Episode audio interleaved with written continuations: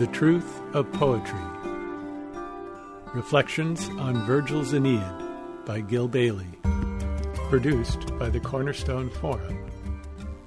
Part 2.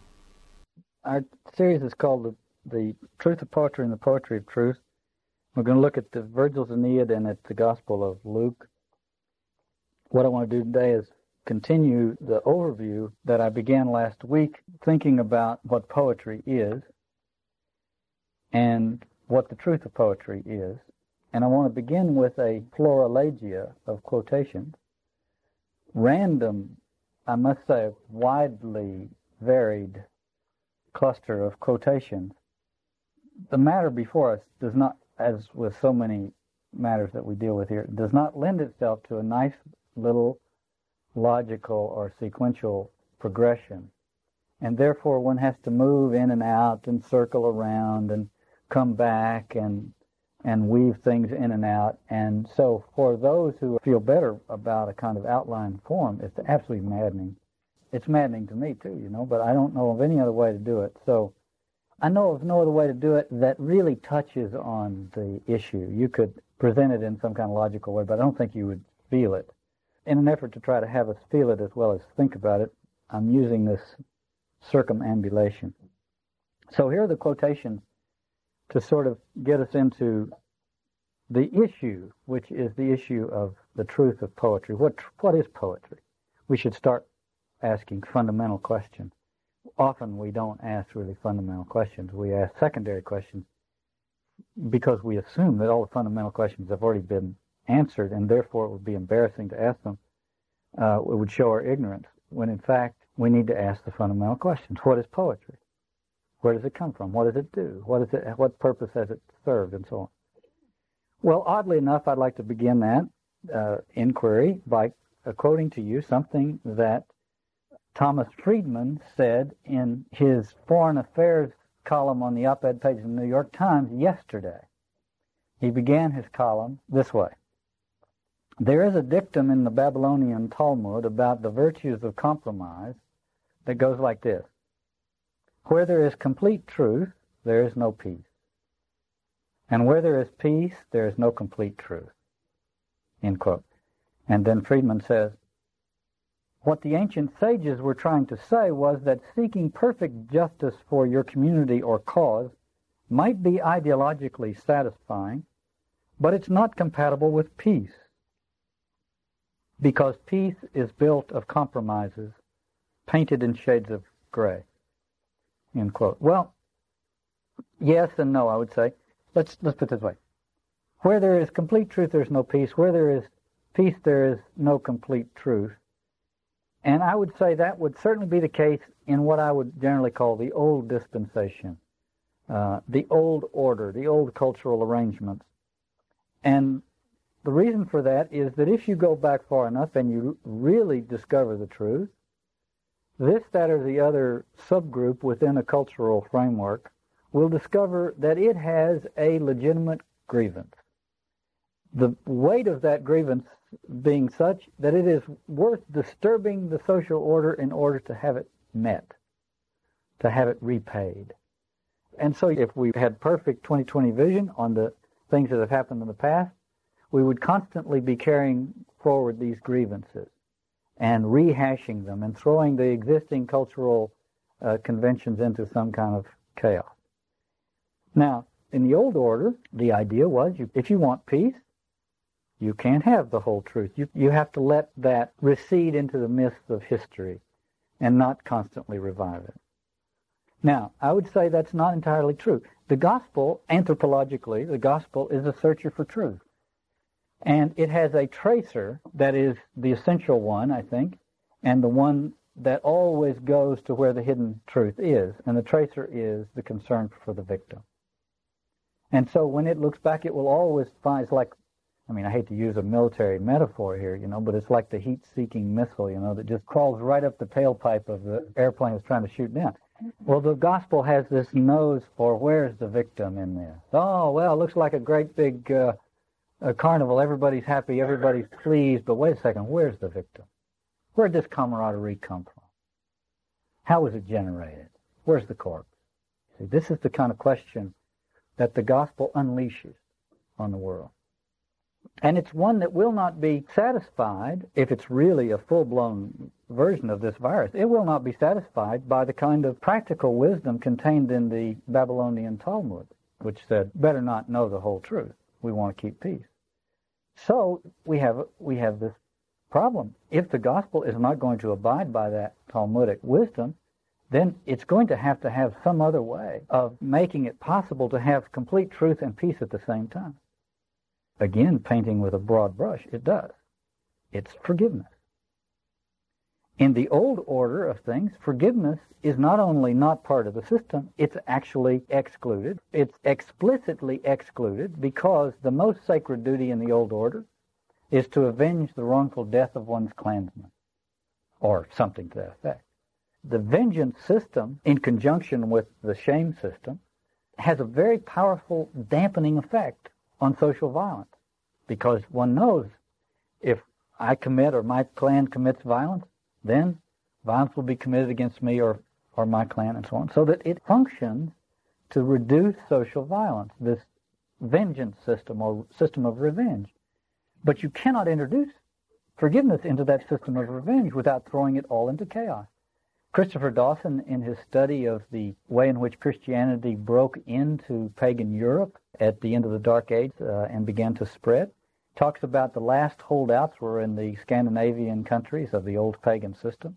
And there were kings who had undergone some kind of conversion at some level.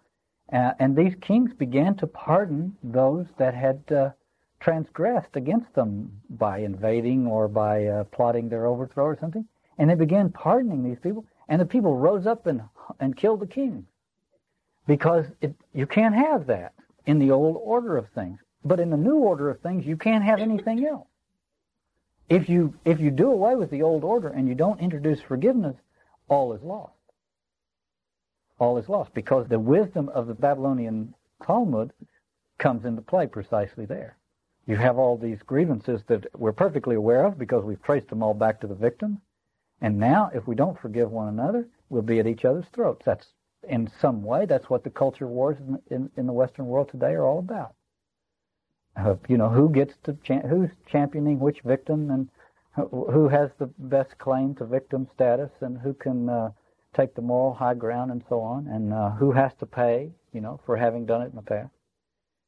Okay, so that's one thing. Now we're just talking about poetry and what poetry does.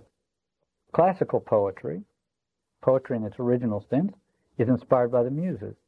Their mother is Mnemosyne, the, the name means memory, the muses are all the children of memory, and they are the agents of memory, but a special kind of memory. We went over this last week.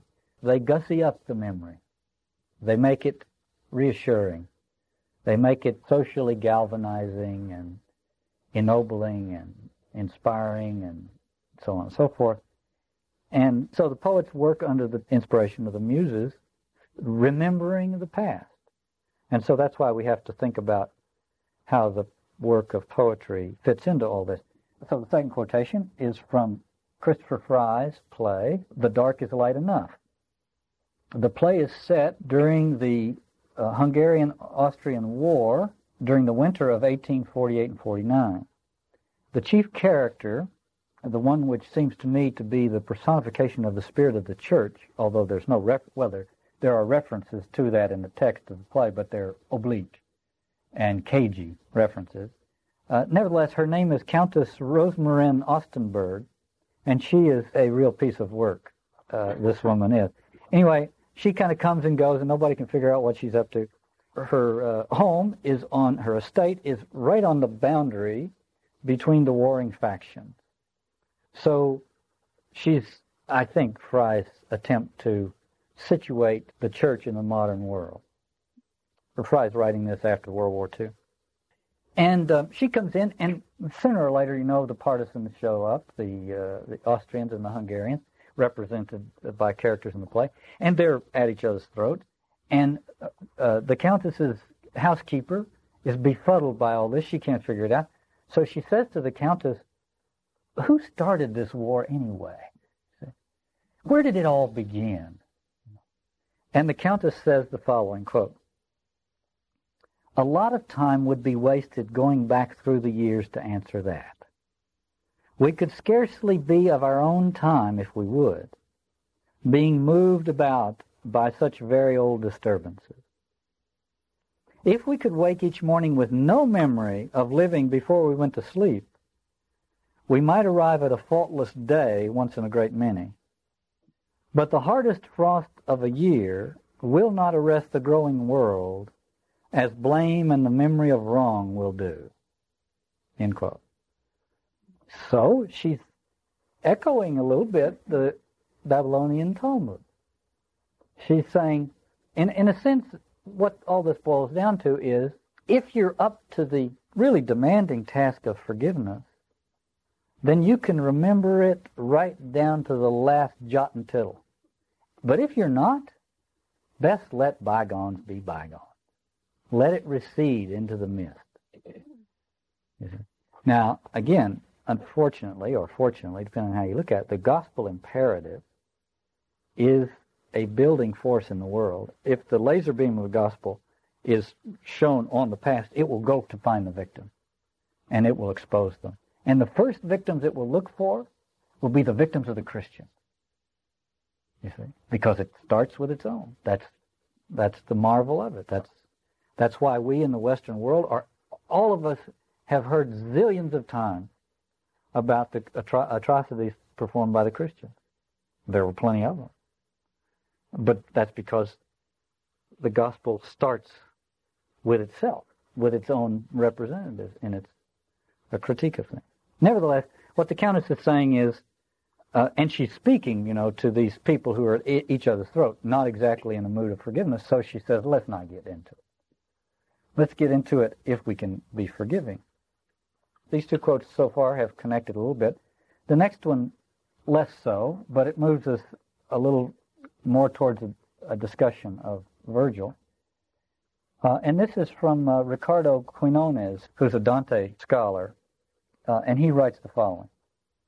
We are accustomed to making very radical separations between what we consider classical and what Christian. And we are right in doing so because they do represent different dimensions that amount to a break in history, a great divide uh, to which, in Dante's poem, Virgil dramatically falls victim. Uh, you know, in the Divine Comedy, Virgil is the guide for Dante through the Inferno and Purgatorio, and then he's dismissed because there gets to, there's a point at which he simply it's out of his league because he remains in the classical pre-Christian world, and so he is has to be left behind in favor of Beatrice and uh, Saint Bernard and so on the divide between the classical and Christian is a valid one.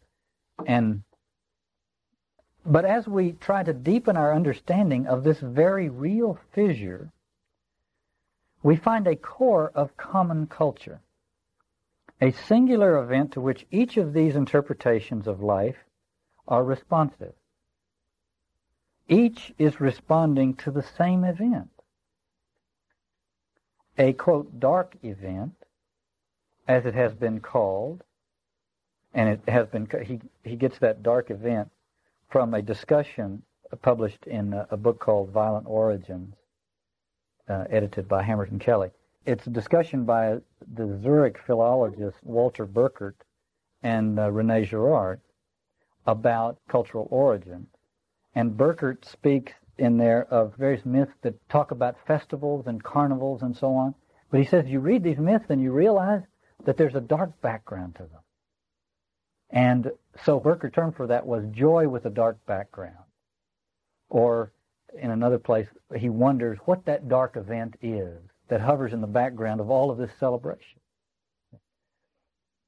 So again, Quinones says, both the classical and the Christian world are responding, and we could say here now, the poetic enterprise in both the classical and the Christian world is rooted finally in the dark event. And uh, says each is responding to the same event, a dark event, as it has been called, at the core of existence. We should probably say there, at the core of culture and history. And then he, and then Quinones says, this event is the foundation sacrifice. And he goes on, quote, Christian philosophers were not ignorant of this event and did not shy away from it. In fact, they chose to confront it, turning it into an anti-myth, that is, an accounting of things that they must reject in order to define themselves, end quote. It's a little bit complicated, but structurally it's quite simple. There's an event at the origin of all culture. It's the mob killing the victim. It's the same event that gives rise to conventional culture, and it's the same event that gives rise to a Christian counterculture, you could say. Counter, the term counterculture is used. It's wrong because it's not. It's not a counterculture in the sense of being contra the the existing culture. It's not scandalized by the existing culture. It's not in, some, in some kind of double relationship, some kind of antagonistic relationship with conventional culture. It's simply what it is, but it's rooted in the same event. The Passion story and the crucifixion is simply the oldest story in the world being experienced from the point of view of the victim for the first time. Always before that was experienced from the point of view of the victimizing community. And in the Passion story, it's experienced from the point of view of the victim. And moreover, that those who thus experience it come to realize that the suffering of the victim is the suffering of the God of love who's trying to break in on the world. So, I mean, this is a lot of theolo- there are lots of theological issues here, but nevertheless, I think that's what Quinones is saying: that there's a great divide, and that the great divide occurs with the Christian revelation, and the Great Divide has to do with the old arrangement, which was based on foundational sacrifice, and a new cult, a new Christian cultural enterprise, which is an anthropological experiment in founding a culture by recognizing the sinfulness of the killers rather than rec- celebrating their newfound camaraderie. So, the foundation sacrifice in Christian culture is a moral abomination all who recognize that founding event for what it is realize that they are complicit with the murderers. We are the crucifiers.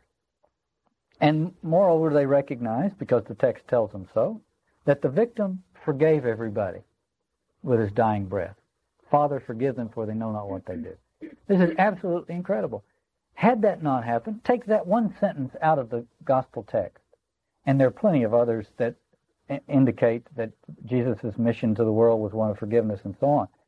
But it's one thing to see that in the ministry. It's another thing to see it at the moment of the crucifixion, at the moment of death, just before death. To say, forgive them for they know not what they do, that makes all the difference, you see.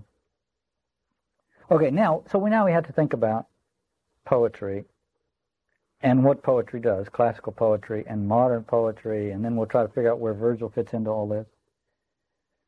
So I said poets are inspired to remember by the muses, classical poets.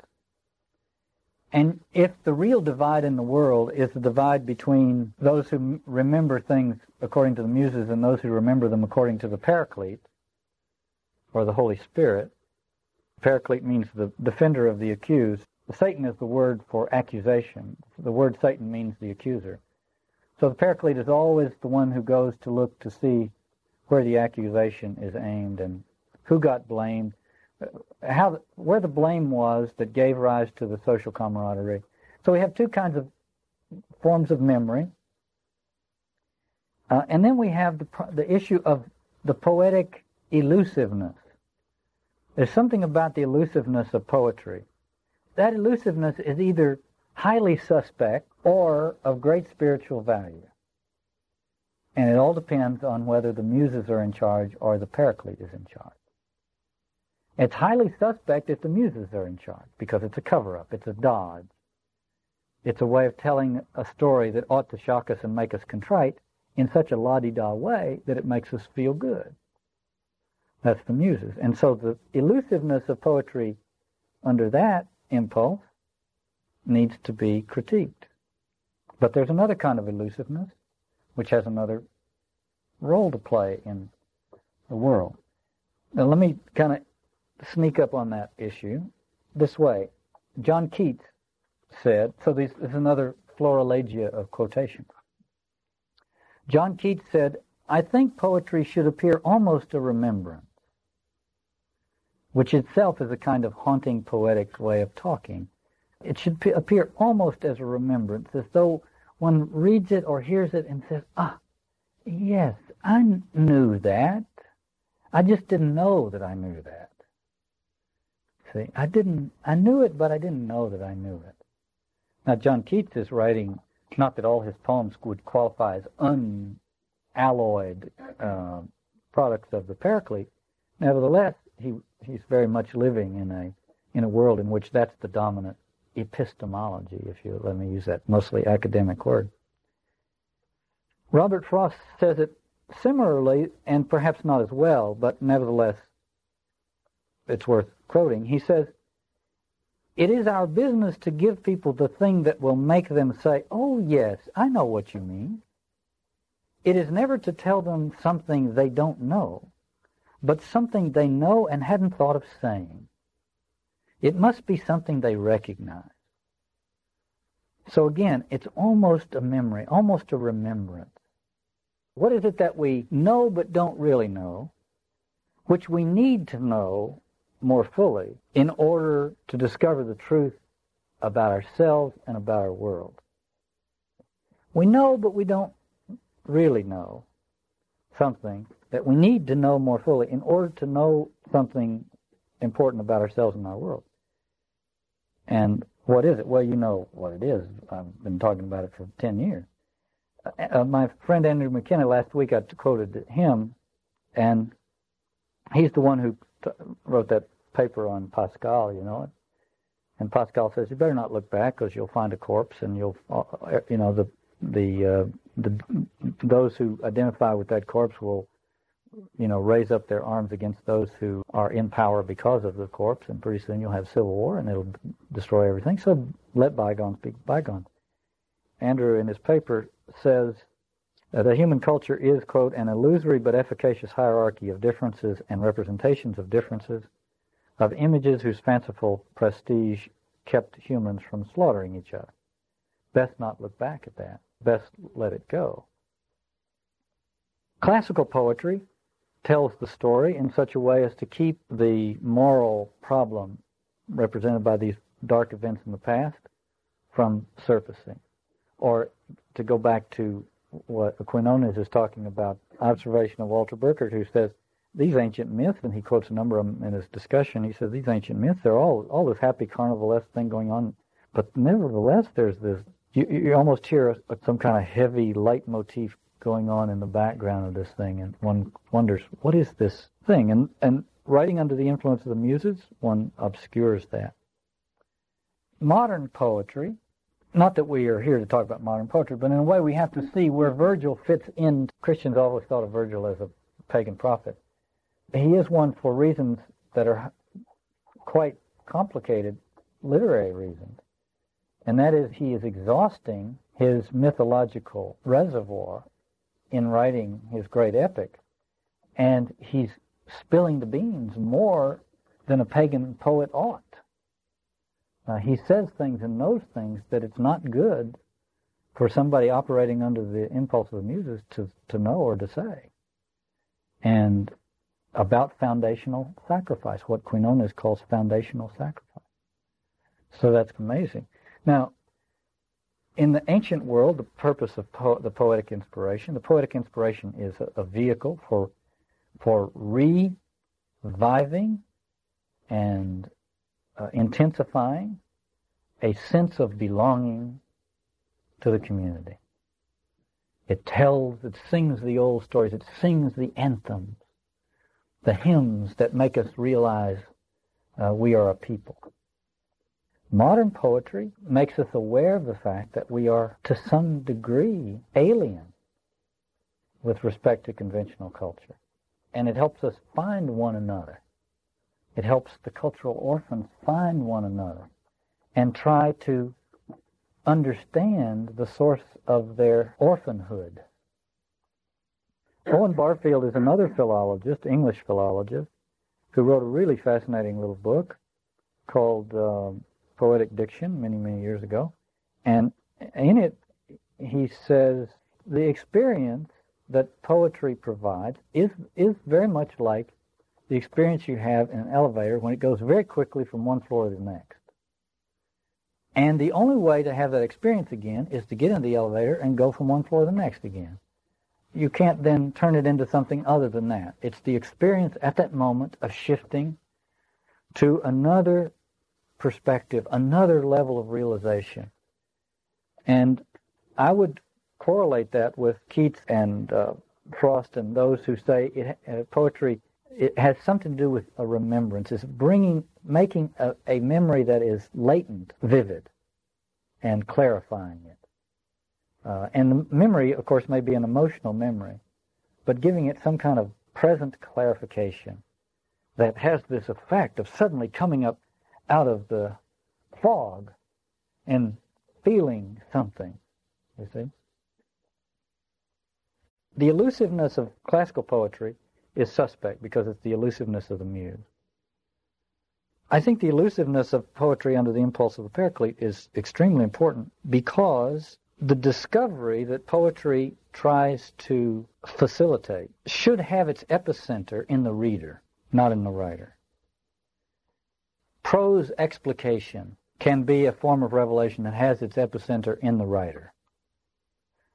Poetry under the impulse of the Paraclete, of the Holy Spirit, is a revelation, can be a revelation. But it's not to be a revelation only in the sense of a cognitive awareness or an intellectual breakthrough, but it has to be a revelation at the level of one's being. And so its epicenter has to be in the reader, not the writer. And in order for that to happen, the writer has to leave enough unsaid so that the transaction the revelatory transaction is completed by the reader. And that's just exactly also why Jesus spoke in parable. So, we're, for the time being, we're talking about the truth of poetry, but later on, we get the Gospel Luke, we'll talk about the poetry of truth. You see, why we have these things that are elusive. And are they elusive because they're shackled by the muse, and they're trying to tell us a la-di-da story. They don't want to, don't want us to really see what's going on. Or are they elusive because they want the news about what's real and what has happened to break inside us? You see, if the, for example, if I say to you, the Jews killed Jesus, you see, well, I've communicated a piece of the revelation. there's some historical truth to that. It's a little more nuanced than that, but there's some historical truth to that. It's designed to go off someplace else so that now you have a perspective on it. You know who the Christ killers are, and, and therefore you can reorganize yourself in the same old sacrificial way that's been going on since the beginning of time. But the parables of the New Testament, the story is told so that the realization, when it occurs, is the realization that I am a persecutor. You see? I'm the one who walked by the, the man on the road. The Good Samaritan did not, you know, and so on. It's in me. You see. Uh, so that changes everything. What goes off inside one is that I'm a crucifier. And then you have the then you have a real breakthrough. If what comes across is the Jews crucified Jesus, then you don't have a breakthrough. It's yet to happen. And that's why the elusiveness of the paraclete is an elusiveness whose goal is to have real consequence inside the person. And I, I say inside, outside. That's that doesn't mean anything, but in the life of the, of the person, and something that will have a moral, very powerful moral reverberation. And in order to do that, Robert Frost has a wonderful poem which is about Job complaining later on, after it's all happened, you know, why did this happen? And God says to him, it had to seem unmeaning to have meaning. It had to be totally baffling. Now, there's another take on the story of Job. I just put a footnote here. But in terms of the sort of traditional interpretation of the story of Job, uh, it had to seem baffling and totally meaningless in order for certain things to give way so that its real meaning could break in on it. Similarly, the parables in the New Testament, and supremely the cross itself. The cross itself is the great scandal, Paul says. It's an absurdity to the Greeks, a stumbling block to the Jews. Well, uh, it is true. It makes no sense. It's like a huge parable waiting to go off. Wallace Stevens said it really marvelously. He said, the poem must resist the intelligence almost successfully. And I, that's such a tease, you know. The poem must resist the intelligence almost successfully so that it awakens this fascination. And so we go for it. We let it in, and then it goes off. And when it goes off, it doesn't mean that we can then turn it into some kind of prose explication, but it means a breakthrough has occurred. Okay, so we have the two kinds of poetry poetry operating under the muse and poetry operating under the paraclete of the Holy Spirit. In Girard's first really important book, uh, Deceit, Desire, and the Novel, he analyzes the modern novel by modern, I mean, beginning with Don Quixote and going through Dostoevsky. And he shows that the great novelist, now we're leaving the realm of sacrifice and the cultural question behind this has to do with uh, the mimetic nature of human uh, relationships. And uh, in there, Girard argues, I think brilliantly, that the great novelist got caught up in the whole melodrama and sociodrama uh, of mimetic desire. And the great novelists were those who finally, finally broke out of that, finally came out of it and came to their senses and looked back on it and began then, in retrospect, to see it for what it really was. Proust, Stendhal, Flaubert, Dostoevsky, etc. And they revealed it. And so Girard has a nice dichotomy, which is the Romanesque truth and the romantic lie. The romantic lie is that uh, all my desires come, as Freud said, right spontaneously out of myself, and they're all a testimony to my uh, elan vital or something. The more I have, the the more uh, alive I am, and so on and so forth. That's the romantic lie. And the Romanesque truth is that the desires that turn the social machinery are mimetically aroused and socially constructed. And this works better in French than in English because the word for the novel in French is roman. So when Girard says the Romanesque truth and the romantic lie, the Romanesque truth, the English version of that would be the novelistic truth. The truth that the novel, the great novelists reveal, which is that they show that this whole thing is generated by models and rivals, and and uh, no desire really gets rolling until there are other desires desiring the same thing, and then it really takes off. By mimetic, of course, I mean imitation, and it's the kind of imitation that happens when the example I use in the book, for example, is you're standing at a sale table, and uh, there's nothing on it particularly you want, and then somebody comes along and reaches for one eye, there's just a, one of these left, and then you start to think, well, I don't know. And you know that if you start to show interest in that, then the other person is not going to let go of it. And so you sort of look over here, hoping that your disinterest will have a certain effect on that person, and then he or she will put that down and go to something else, and you can go for it. But you can't go for it right away because that would show that you were a slave to their desire, and you wouldn't want to reveal that to yourself or to anybody else. So you have to bide your time and then go for it. This is one of those things we know, but we do not know. And as soon as we know it for sure, the game's up. Then, as soon as we care, as soon as we walk around realizing that's what's going on, then we can never get into it the way we used to.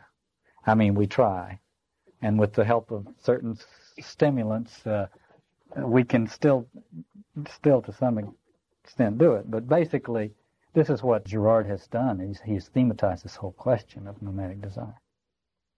In any event, I, I mentioned the Romanesque truth and the romantic lie because that's just a version of what in the book I call the, the uh, struggle between myth and gospel in the world. Gospel not here in the in evangelical sense, uh, but in the sense of that truth-seeking force that will not be satisfied with mythic explanation.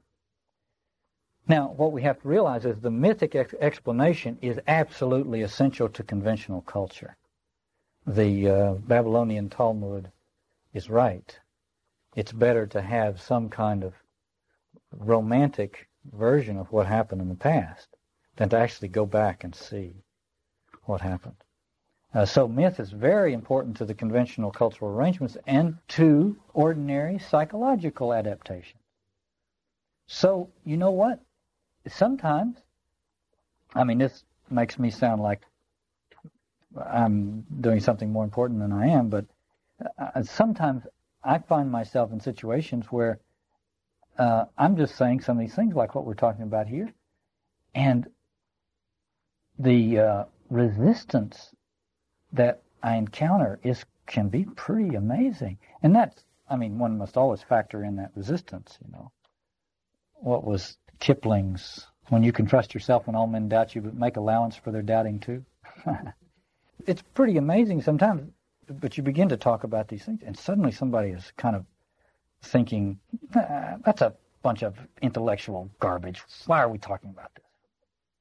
And it's because I think, among other things, I mean, maybe it's because it's boring or something, but I think it's because our psychological adaptations are, based on these associations, identifications, group identifications that are very powerful and important for us. And and I, I, and the New Testament is just a piece of dynamite, which is what Paul called it, because Jesus says things like, "I didn't come to bring peace, but a sword." This this gospel revelation will blow families apart. Now, not because it's the thing that's blowing families apart in our day is something else, but uh, it will blow them apart because they won't be able to refuse. They won't be able to refuse as a family by expelling the unwanted one. Therefore, they won't have any mechanism for creating that solidarity. What I'm trying to say is um, that ultimately the two literary genres are myth and gospel what we call literature in our world today is somewhere in between. I would say the greatness of literature can be measured by the degree to which it is driven by the gospel imperative and freed from the mythological imperative. Nevertheless, what I want to emphasize is the power of the old system, the grip of the old system, which the New Testament is right in speaking of in terms of the grip of sin. The very powerful grip of the old system uh, because of its social because the social and psychological reflexes that are a part of it are essential to culture and psychological adaptation as we know it. So, next quote in my series of quotes here. This from Cesáreo Bandera. He's a, a brilliant scholar and um, literary critic and he's written a very great book called The Sacred Game. He's also an expert on Virgil, among others. He's an expert on classical poetry, particularly Latin. From Cesáreo's book, survival of the sacrificial system is at stake unless its own truth is sufficiently hidden.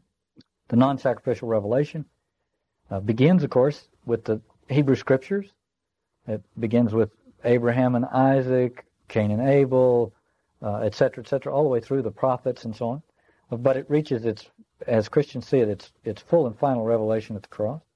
So you have the sacrificial system, which depends on foundation sacrifices or collective murders, and the non-sacrificial revelation. Cesáreo says the pressures on the non-sacrificial revelation are enormous. And he goes on to say, not only the physical pressures, the silencing of any witnesses to the truth, but the pressures on the truth itself ranging from honest failure to understand it, which can be seen even in Christ's disciples at the beginning, to the sacralized and urgent need to distort it. We can't scapegoat those who did that. Had we been there, we would have done it too. It just shows that we all, in fact, are crucifiers.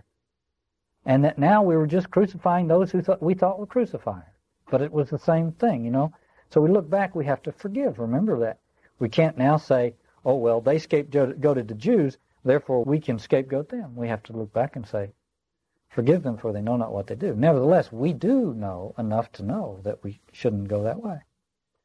So Cesáreo says, this latter possibility is inherent in the sacrificial system itself, which must have at least a basic operational or pragmatic knowledge of the truth in order to function effectively. It must know enough of the truth in order to be able to manipulate it or interpret it to its advantage. End quote. This knowledge has to be latent. It cannot be explicit. So when we go back and we say, look, these people, after they killed their victim, they came up with this myth, which made the killing of the victim seem like the most important thing in the world to do, the greatest uh, breakthrough, and they gave them a cause to celebrate and something to uh, reenact in their rituals and so on. Last week I quoted the Nemerov poem. At the very end, he says, "Statue of the Etruscan warrior in the Metropolitan Museum." They used to sell pictures of it in the museum bookstore with the ancient genitals blacked out, you know. And I tried to make a little comment about that in terms of modern our modern fixations. But the point is, those who who gave rise to the myths, we can't say those who invented myths. It wasn't contrived that way. It really does come out of the social madness of the moment. It, it comes out of a kind of social contagion, and in a sense produces itself. Nevertheless, those who gave shape to the myth knew enough about things to know what had to be veiled. They knew which scene needed a fog filter. You see what I mean? And they gave it that. That's what the myth is. And therefore, you, you, you have to see, as Cesáreo sees, that they had to have an operational knowledge of the truth in order to be inspired to cover it up. Now, this operational knowledge of the truth cannot be at the cognitive level. If it's at the cognitive level, the game is up. You see, this is the whole point. Now, for example, as soon as it's at the cognitive level, that doesn't mean you automatically have a conversion. The, if it's at the cognitive level and no conversion ensues, which is very often the case, what you then get is propaganda. And there's a huge difference between myth and propaganda. There is this operational knowledge, but it cannot be explicit.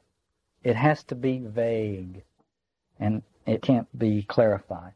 Or to speak in biblical terms, the right hand must not know what the left hand is doing. Or, as I said before, the myth makes it possible for us to see without seeing, to hear without hearing. Now, if this is the case, if in all of us is a kind of native realization of what it is that must be obscured, then I think we, keep, we get to the heart of what Tertullian said and gave rise to a lot of theological and philosophical speculation, which was anima naturaliter Christiana. The soul is naturally Christian, which is absolutely baffling, except, I think, in anthropological terms. It's naturally Christian because it knows enough about the foundational sacrifice to know that it has to be veiled. Therefore, it, it has already some latent unconscious recognition of the crucifixion. And all that has to happen is that that crucifixion has to be revealed in some irrepressible way, in some way that cannot be mythologized. And the game will be up. And that's why Jesus says in the Gospel of John, when I am lifted up, I will draw all men to myself. The myth will be exploded, and slowly but surely the mythological power will be destroyed, and nobody will be able to join in those great collective acts of victimization and believe the myth that justifies them. Now, it takes a long time. He also said the paraclete will be going about bringing this state of affairs about and may take thousands of years. Nevertheless, it will be set in motion by the revelation that cannot be mythologized. Now, Christians, of course, mythologized it, but never permanently or effectively. It always kept giving rise to moral misgivings and contrition uh, and unease and restlessness. The restlessness that Augustine talks about is a moral restlessness, among other things. Tertullian says the soul is naturally Christian. When we say all of us have some vague, latent, native realization of what it is in the past that needs to be covered up, that's a way of saying the soul is naturally Christian the poet is, in a sense, the first mythographer. Uh, the poet is the singer of the song, the song that tells us, and this, by the way, is what Virgil wanted to do. Virgil wanted to tell about the founding of Rome in a way that would just you know, make everybody stand up and salute. The poet is the mythographer. In order to be a good one, he or she has to be able to know what has to be veiled and to be very good in veiling it without eclipsing it entirely because if it's entirely eclipsed, the story does not have its power, its cathartic power. The sacrifice has to be seen a little bit. That's why Burkert said when you read these myths, you have all this celebration going on, but you sense this dark background. If you didn't sense it, the celebration would be over.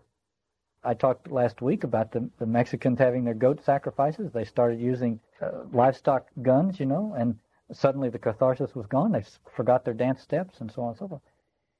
You have to have enough of that cathartic violence in there, but it has to be veiled, has to be somehow obscured. The poet knows this, and the poet is the mythographer. He knows this, and he knows it better than most people, he or she, because he or she is in the business of providing a, a vivid but not too vivid recollection of it. And so I would say there are two things. The soul is naturally Christian, and the poet is naturally an evangelist. Remember, when I say the soul is naturally Christian, I don't mean that everybody's a Christian, or even that Christians are. Uh, and when I say a poet is naturally an evangelist, I certainly don't mean that every poet is an evangelist. But I would say that there is inchoate or latent in every poet the evangelical impulse, the evangelical itch, which is to take the veil away and reveal it. And this is the amazing thing about Virgil. He did not want to do that, but he couldn't help himself. He knew too much. He knew too much. And try as he did, to veil it in some really riveting and, and morally uplifting way, he couldn't do it. And all his poetry failed for the best of reasons. And so when he gets to the end of his life and he wants to burn the Aeneid, I think it's because he's afraid of what he has done. He's afraid that he has told too much of the truth. He would have recognized immediately the wisdom of the Babylonian Talmud. And he would have looked at the Aeneid and said to himself, there's too much truth in this. A casual reader might not stumble upon it, but you don't have to be a trained literary critic to stumble upon it all the time. All you have to do is read carefully. And especially all you have to do is read it through eyes awakened by the spirit of the Paraclete. And then you see it everywhere.